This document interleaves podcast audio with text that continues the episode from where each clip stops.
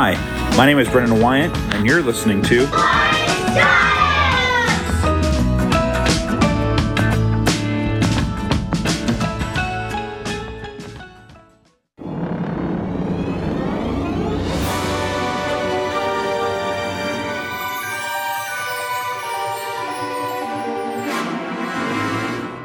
Hi, I'm Hannah, And I'm Ethan. And today we will tell you our favorite Halloween candies. My favorite is caramel because it has chocolate on it. My favorite is lollipops is because they last a really long time and I love all the flavors. There are some candy robbers in your houses. You never know when they're gonna turn up. So, me and Hannah are gonna tell you our favorite places to hide our candy. My favorite place to hide it is behind my recycling bin, but sometimes my parents find it. But otherwise, I would hide it just in my pantry because me and my sister both have a lot, so my parents can steal my sister's too. I hide mine in a safe in my room.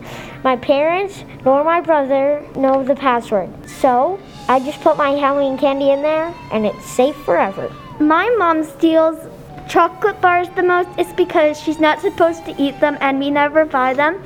So I love hiding them and just seeing what she takes. She always takes my favorites to bug me. My brother and my parents always try and rob my cheesies when I'm asleep, but they never figure out the password, so it's very annoying. Now for the least favorites. Ethan, your turn first. My least favorite type of candy is chocolate covered in yogurt because it's so sweet. My least favorite is those marshmallows that are covered in chocolate. They taste really bad and I don't recommend giving them to kids. And now for tips for candy. One candy tip of mine is top secret. Don't tell anybody else. When you go trick or treating and you finish all the houses, then go dress up in a different costume and do it all over. Another tip is make sure you bring a giant bag or a giant pillowcase so to make sure that you collect all the candy by using Ethan's tip. A new rule in my house to keep us safe is no one's allowed to eat other people's candy, but that does not stop my brother. Now, this isn't a rule in my house, but this is what I think.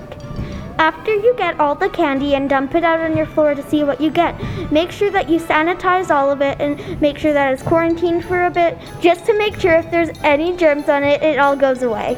Have a happy and a safe Halloween. Don't forget to subscribe to Wines Giants so you can listen to more podcasts. Bye. Bye.